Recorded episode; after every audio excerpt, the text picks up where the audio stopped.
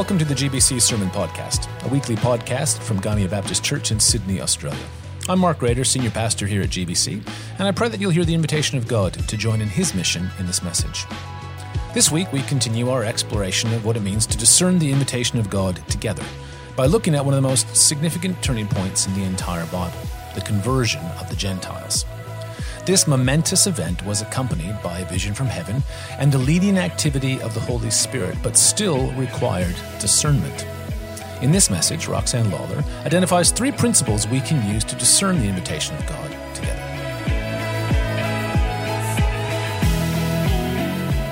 Our Bible reading this morning is taken from the New International Version of and chapter 11 of Acts, reading from verse 1. The heading is Jesus explains his actions. Sorry, Peter explains his actions.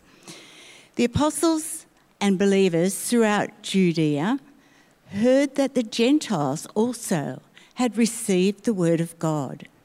So when Peter went up to Jerusalem, the circumcised believers criticized him and said, You went into the house of an uncircumcised man and ate with them. Starting from the beginning, Peter told them the whole story. I was in the city of Joppa praying, and in a trance, I saw a vision. I saw something like a large sheet being let down from heaven by its four corners, and it came down to where I was. I looked into it, and I saw four footed animals of the earth wild beasts, reptiles, and birds. Then I heard a voice telling me, Get up, Peter, kill and eat. I replied, Surely not, Lord. Nothing impure or unclean has ever entered my mouth. The voice spoke from heaven a second time Do not call anything impure that God has made clean. This happened three times, and then it was all pulled up to heaven again.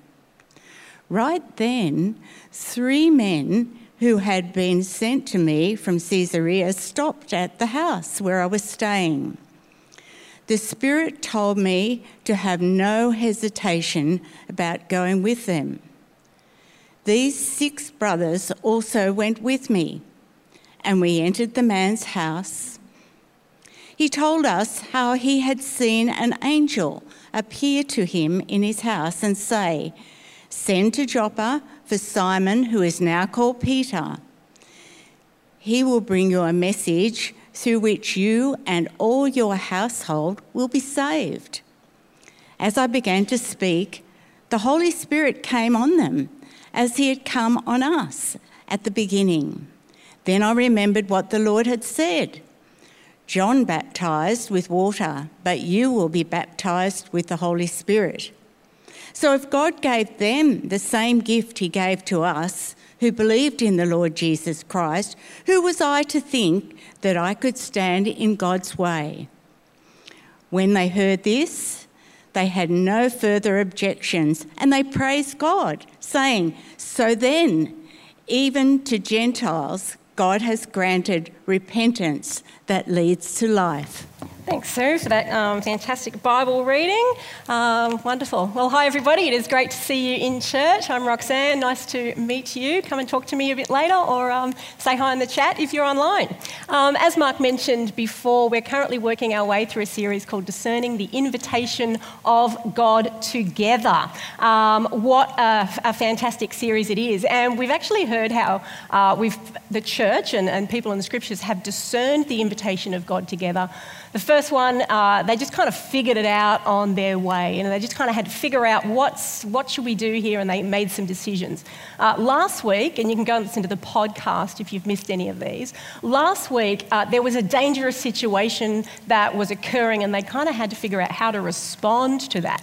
But this week, as you've seen uh, from that reading that Sue did for us, this is the bolt from the blue. This is God's activity uh, come down to earth. This is the literal voice from heaven that we're looking at uh, today. And who doesn't want this? Like, I don't know about you, but when I'm faced with a decision or something in my life, I need to, you know, know who to marry. I've already got that one, don't stress. Um, but like, uh, you know, where to send the kids to school or which house do I buy or what career or, or, you know, you might have aging parents and what do you do about that? Like, what's today's wordle? Like, I don't know what it is that you want, but like, wouldn't you love the voice from heaven? Like, wouldn't you just love God to just, you know, give you a vision, send an angel to stand in your lounge room, give you the, the voice from heaven for it to happen three times? Uh, wonderful, would be great. However, as we're going to see from this story, even the voice from heaven requires discernment, right? Even that. Peter's still got to try and figure out what is going on and what God is doing. Um, just with that discernment, I did look up discernment, and there's two aspects to it. There's the kind of perceiving it, uh, and then there's another aspect of it. And um, they, they talk about discernment being um, to see something. So, an example is um, I like watching the, the, Sydney to Hobart come down the coast. Uh, you know, you go down to the beach and you can watch the Sydney to Hobart fleet come down. And I have terrible eyesight. That's why I squint a lot when I'm preaching without my glasses. So, trying to figure out is that a shipping container, like a ship, you know, or is it just a seagull in the park? It, uh, no, I see a few sails. I go, okay, there's the fleet. So, I can discern that something is, is on the horizon. But there's another aspect of discernment that, that is a different kind of aspect to it, which is we, we would discern between right or wrong. Uh, you might go to a restaurant and say that somebody has a discerning palate. And there's an aspect of judgment or discrimination that is also there for discernment.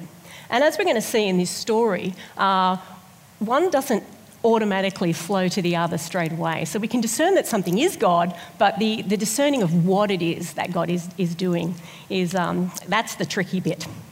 So um, we've read from chapter 11, and I'm actually going to be looking at chapter 11, but also chapter 10, because when Luke, who writes the book of Acts, um, and Luke, just FYI, also wrote the Gospel of Luke, so this is uh, sort of the Gospel of Luke, part two, this time the world, uh, he writes this. He actually uses a whole lot of biblical real estate to tell this story. So, this story happens kind of in real time all the way through chapter 10, and then chapter 11, which was read for us, is actually a recount. It's a, a retelling of the story because Paul's in big fat trouble when he goes to Jerusalem for his actions. So, um, so I think when Luke is, is telling this story basically twice in the scripture, it's his way of highlighting it, right? It's his way of circling it. Like he's got caps lock on. He's like, pay attention. This is a big deal. So pay attention to the story. Uh, it's a lot of scroll space. Um, so something big is happening in this story. So I'm going to be flipping between uh, 10 and 11. And it starts in chapter 10. The first time we hear this story, it starts in Caesarea with a man named Cornelius. Now, back in, in this time um, of Peter's time, there was basically two types of people in the world, according to the average Jew like Peter. There was the Jews, us, God's chosen people in God's chosen land, and we've got the law and the Torah, and we've got a relationship with God. And there was everybody else and everybody else were called Gentiles. Like, I'm a Gentile. I'm not uh, naturally Jewish. I haven't have lineage. I'm not religiously Jewish. You might be too. Um, but this guy, Cornelius, was a Gentile. He didn't have the law. And as far as we can tell, he had no intention of becoming Jewish at all. And I think if you could look at his yearbook, Cornelius's yearbook photo, it would say under it, person least likely to become Jewish, to follow Jesus, etc., etc. So Cornelius is this, um, this, this Gentile man, um, and not only is he a Gentile, but he's a Roman, right? He's part of the invading force that have taken over the Holy Land. And not only is he a Gentile uh, Roman, but he's a soldier, a man of violence. And not only is he a soldier, but he's a centurion who has built his way up through the ranks and now he's in charge of 100 men. And not only is he a Gentile Roman soldier centurion, he's from something called the Italian regiment, which is pretty high up. So he's like a Roman Roman soldier soldier, if you could uh, go there. So he is uh, person least likely to follow Jesus. Um, but Scripture tells us that he is somebody who is God fearing, devout, prays regularly, and gives. He gives money to the poor. So he's not hard hearted. He's what we might call a person of peace in today's language. He's actually open to the things of God. He's recognized that there's something in this is God caper. He's giving, his, his actions, his life lives out this, this baby, tiny, fledgling realization that he has that, that God is real. Um, so he is actually open to the things of God when he has the angel stand in his living room and uh, tell him to go and get Simon Peter. I would like to say that he has a posture of preparedness, a posture of openness to the things of God. And I think we see the same in Peter because the next day, um, Peter is actually on the roof in Joppa at Simon the tanner's house, and he's gone up to the roof to pray. It's lunchtime probably smell the food cooking. It's a tanner's house, and I don't think tanning was a, a, nice kind of thing. It was probably a bit smelly inside the house, maybe smelling the sea. But he goes up and he takes the opportunity to just draw aside, spend time with God, spend time in prayer. Um, and that's where he is when he gets this incredible vision of the sheep coming down. Now, I want to say that both of those men have arranged their life in such a way that they have a posture of preparedness for God. They have a posture of openness. I was going to say a posture of prayer because both of them pray, but I actually think it's a little bit more than that. They have a posture of preparedness. They have arranged their life in such a way that they are open to what God is doing. And for us if we want to be people who are discerning the invitation of God together, we need to have that same posture. We need to be people that prioritize prayer, yes, and scripture, yes, but also a posture of preparedness and open to what God is doing. I find it really, really fascinating that before God tells Peter what's going on, Peter the apostle, who'd been there since the, the beginning with Jesus, before he tells Peter, he actually talks to Cornelius. God is at work in the Gentile world, in the rest of the world, even before he has told his man on the ground. And I think when we have that relationship with God, that posture of openness, the, the posture of preparedness, it puts us into a, a spiritual place where we recognize that God is God and that we are not. And that not everything depends on me, and that God is at work in the world, and I need to be looking out for it. I need to be observant. So, a posture of openness. How do you do that in your life? How do you create this posture of preparedness in your life? I don't know about you, but um, I, am a visual thinker, so I use my hands and things a lot. But I, I get the picture that, that God cannot give you something new if your fist is closed. That a posture of openness and preparedness for God is saying to God, God, I'm here. God, I'm available. The I surrender that we, we sang about and received in communion, and having our life posture as being open to God with an open hand. And God can't sail, uh, just like He can't sail a, a boat if it's all tied up to the dock. God can't take us where He wants us to go if we're so closely tied up part of having a posture of openness and a posture of preparedness is to allow our, um, the ties of our life to be available so that our life can go where God wants it to be gone. So, first point Cornelius has that posture, Peter has that posture. We need to have that posture to be available and open and ready to go where it is that God wants. And we do that by communion, by reading the Bible, um, by being in His Word, even if it's just a little. We're going to keep going. Um, Peter then is at the vision, uh, as at, at the gets his vision, and he is on the roof at Simon the tanner's house in Joppa. Now, I find this absolutely fascinating in this. Uh, he's, he's had this posture, he's ready, he's praying, he's like, I've got this little time to pray, I'm going to pray, and God speaks to him. Um, and something weird happens. This, this sheet comes down, it's actually the same word for a sail that comes down, uh, and it's filled with, uh, the, the, it says, four footed animals as well as reptiles and birds. And Luke actually uses this language of four footed animals and reptiles and birds, and it actually harkens back to Genesis 1 when God creates the world in the first place. This, this mix of animals, clean and unclean, that's in this sheet is actually kind of, um, it's a bit of a callback to Genesis. It sort of represents like every creature in the world. So what comes down is just this mess, uh, a menagerie almost of animals. And I find it really easy, interesting that this happens three times, right? So the sheet comes down, um, kill and eat, says the voice, and Peter's like, no, no way, nothing unclean has ever entered my mouth. Uh, the Ezekiel defense, because Ezekiel said the same thing to God once, and God went, okay, fine. Uh, but no, Peter um, gets it three times. No, here it is kill and eat. Don't call anything unclean that I have made clean. Now, this is Peter, right? Peter, who is a fisherman, he's a blue collar worker. He's not a Pharisee, he's not a scribe, he's not particularly versed in the law, he's just an everyman. And I find it really interesting that God always does things in threes with Peter. And you might remember back when, um, when Jesus was about to go to the cross, he says to Peter, Before the, uh, the cock crows, you're going to deny me three times. And Peter's like, No, I never will. Sure enough, there he is by the fire when Jesus is arrested and denies Jesus three times. And then, of course, there's the, the restoration of Peter when Jesus comes back to life. Um, Jesus has built a fire, so same sort of smells there. Uh, Jesus has built a fire and asks Peter, Do you love me? Yes, I love you. Yes, I love you. Yes, I love you. And it happens three times. So it takes a bit for Peter to know what's going on, is what I'm trying to say. And I find such confidence in that. Like, it, Peter, it takes three times. Fantastic. That gives me, uh, it's, it's a relief to me because sometimes it takes me a while too. I don't know about you, but, but God has this patience with Peter and does this stuff. But there's another thing I think that's really fascinating about this particular vision and the way God speaks, particularly to Peter.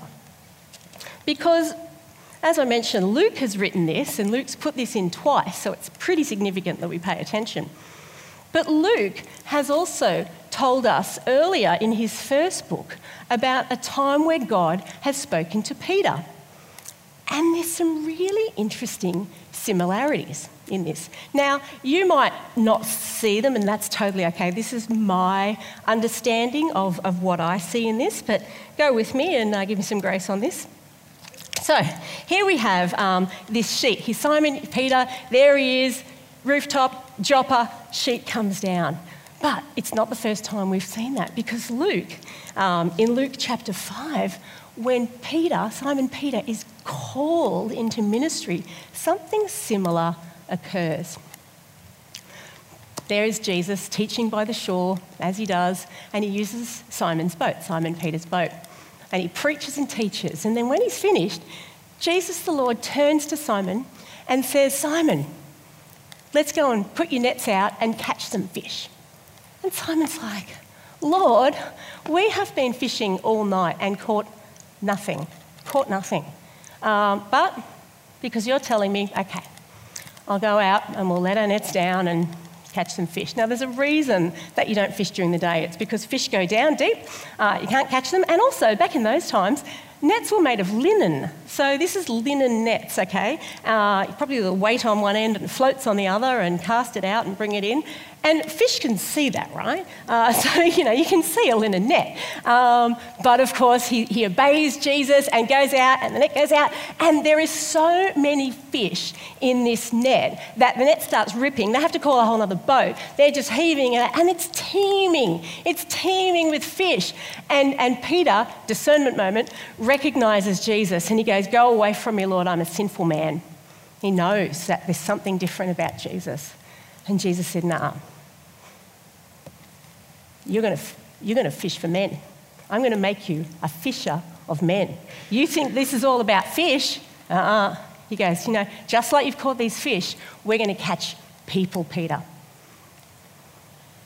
Now, I can't help thinking, because Luke has written both of these, that there's something awfully similar to that happening on that rooftop in Joppa by the sea. I can't help but seeing a similar picture that, that God brings this net down And on it is this creation language of four different kinds of birds and reptiles and lizards and things, and, and get up and eat, Peter. No, don't call anything unclean which I've made clean. And I wonder, I wonder if God is whispering to Peter at that moment Do you remember, Peter? Do you remember? Do you remember the lesson? Do you remember what I said to you? You're going to be a fisher of men, you're going to catch people for the kingdom.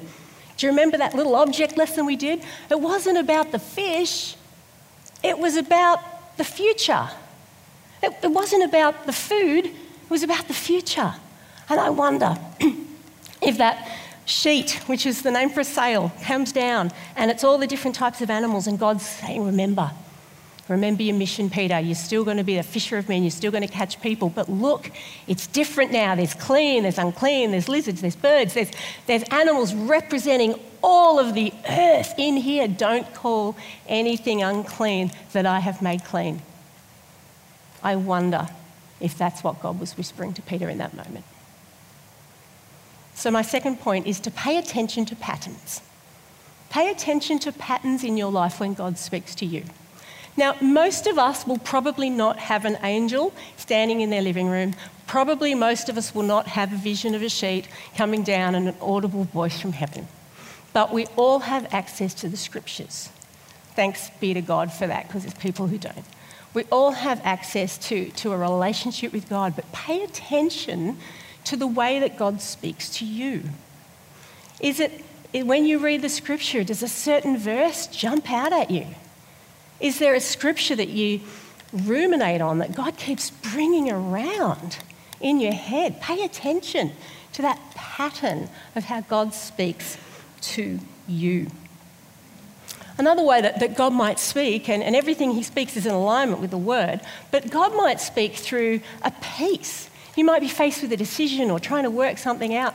God will give us a supernatural peace sometimes, not all the time, but sometimes God will give us a peace, that peace that passes understanding. Pay attention. Sometimes it's the, the other side, isn't it? That unsettling feeling in our spirit where we can't put our finger on it, but we know, mm, might be a good thing, not sure if it's a God thing. Pay attention. Pay attention to uh, the people that come into your mind at different times that you can't get out of your head. Is God asking you to do something about that? But for a lot of us, we actually need to pay attention to God's activity in our past. Because for many of us, we probably won't get the audible voice from heaven, but we will be able to look back on our lives and see as we look back how God has been aligning circumstance and situations um, and creating a path for us to walk down. And that will give us confidence and to know where to go in the future. So bring that before the Lord. How does God speak to you and pay attention to the patterns. Third thing, this is the last one. Peter doesn't stay on the roof. So he gets this incredible vision from God. He's pondering it, he's trying to figure it out. And the next minute, ding dong, there's the doorbell. And there's three men from Caesarea who are here ready to say, Come back to Caesarea with us. And Peter doesn't go, Hang on a second, no, can't do that. I've got to stay here and ponder this really interesting thing that God's given me. No, he hears the invitation of the Holy Spirit. Even though it's daunting, even though he knows it's sort of against the law, the uh, cultural law, uh, he steps out into that invitation and goes with these people people. And I want to say that if we want to be discerning the invitation of God in our lives and collectively as a church, we need to partner with people. And Peter does this. He grabs six of the Christian brothers with him and they, they go along a little road trip. And when they get to the house, they find that, that Cornelius is also partnering with people. Cornelius has called all his friends, all his family together. Uh, there's a large crowd in the house. He is ready for church. He is ready to worship, uh, even though he doesn't know who or how or what or why. Um, he's ready, um, and he partners with people. And Peter has this very small glimpse of what God is doing. He's wrestling with it. Uh, he steps into obedience, and it's only when he steps into Cornelius' house and they have a conversation that the penny drops for Peter. It's only when he shares the story and, and, and Cornelius is going, I don't know, an angel appeared. Um, and he's like, oh my gosh, I had this vision about, you know, the things that I can now eat that are clean and not clean. And, it, and they realize it together in that moment that God calls everybody. That the, the gospel, the good news of Jesus, isn't just for Jews, it's for Gentiles. It's for the person least likely. It's for the Roman soldier centurion from the Italian regiment. It's for everybody. And it's only when the, the story is shared that that realization really sinks in for Peter and then obviously for the church. A couple of things I want to say on that. Firstly, um, there is no one um, who is far enough away from God that God cannot call them into his kingdom. And if you are the person least likely, if that's you, if you're on the outer and you don't know God and you don't know how to follow God and you don't know um, the, the, gospel story, Jesus is, is available and, and this is for you. This vision that, that Peter got with the, the four footed animals and the lizards and the birds, it represents all people in the world all people in the world are invited to follow Jesus. And for us who, who do follow Jesus, who want to discern the invitation of God, who want to see God's kingdom come, who want to see lives changed by Jesus, we need to partner with people.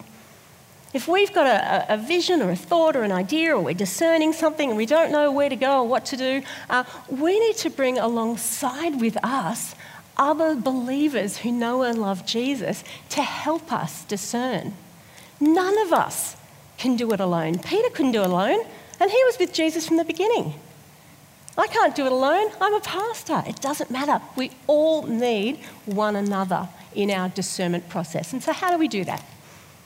Well, part of that is, is being in a community and being uh, with people that know you and love you and who journey with you. So, a life group. Last year, we talked about um, discipleship and how that's rolled out and lived out in the different areas of our lives. And we talked about you and a few. Do you remember that language of you and a few? Like the, the people who are intimately, closely connected with you. So if you're trying to discern something and you've got a, uh, a decision to make, or you're trying to discern something about what we should do as a church, bring together the few and trust in them and together share this experience of trying to understand and figure out what God is saying to us.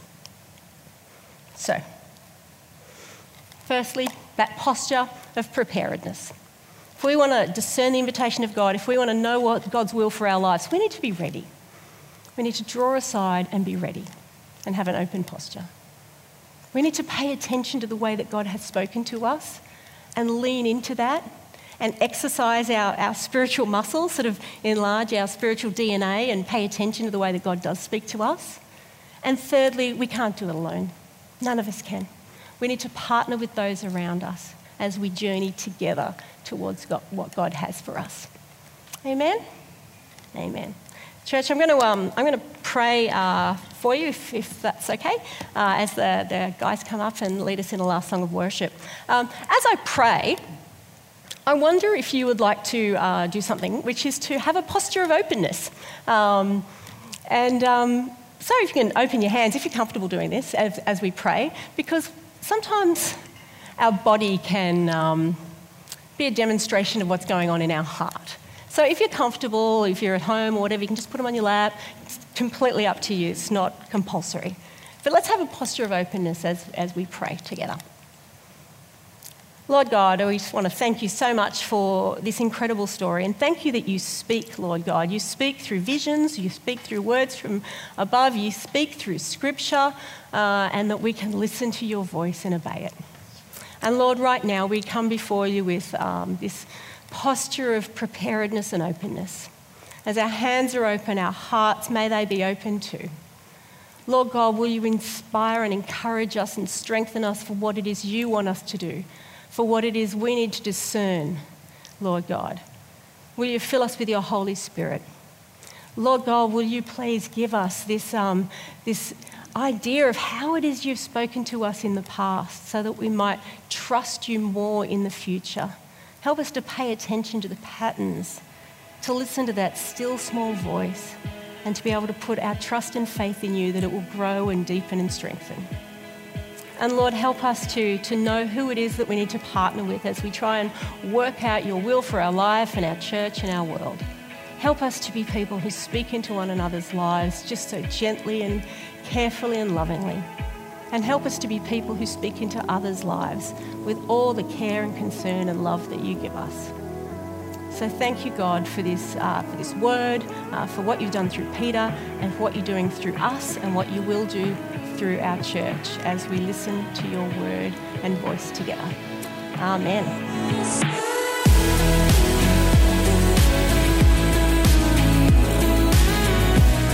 Having a posture of preparedness to hear God's invitation, looking for patterns, and partnering with others are all helpful principles for discerning the work of God. So, what can you be doing to be prepared to hear from God? How has God spoken to you in the past? And who can you partner with to discern God's invitation? These are great questions to take with us into the week as we continue to follow Jesus. Don't forget that we produce discipleship menus for our sermons, a set of simple activities that help us keep these themes on our hearts and minds throughout the week. The menus are available on our website under the Next Steps tab. We also release The Big Three, a weekly podcast that engages with three questions raised by this sermon. It comes out on Wednesdays and is available wherever you listen to podcasts. Thanks for joining us again this week. You can join us for our services on site at 9.30 and 6 o'clock or online at www.gbconline.org.au at 9.30 Australian Eastern Standard Time. Until next time, God bless.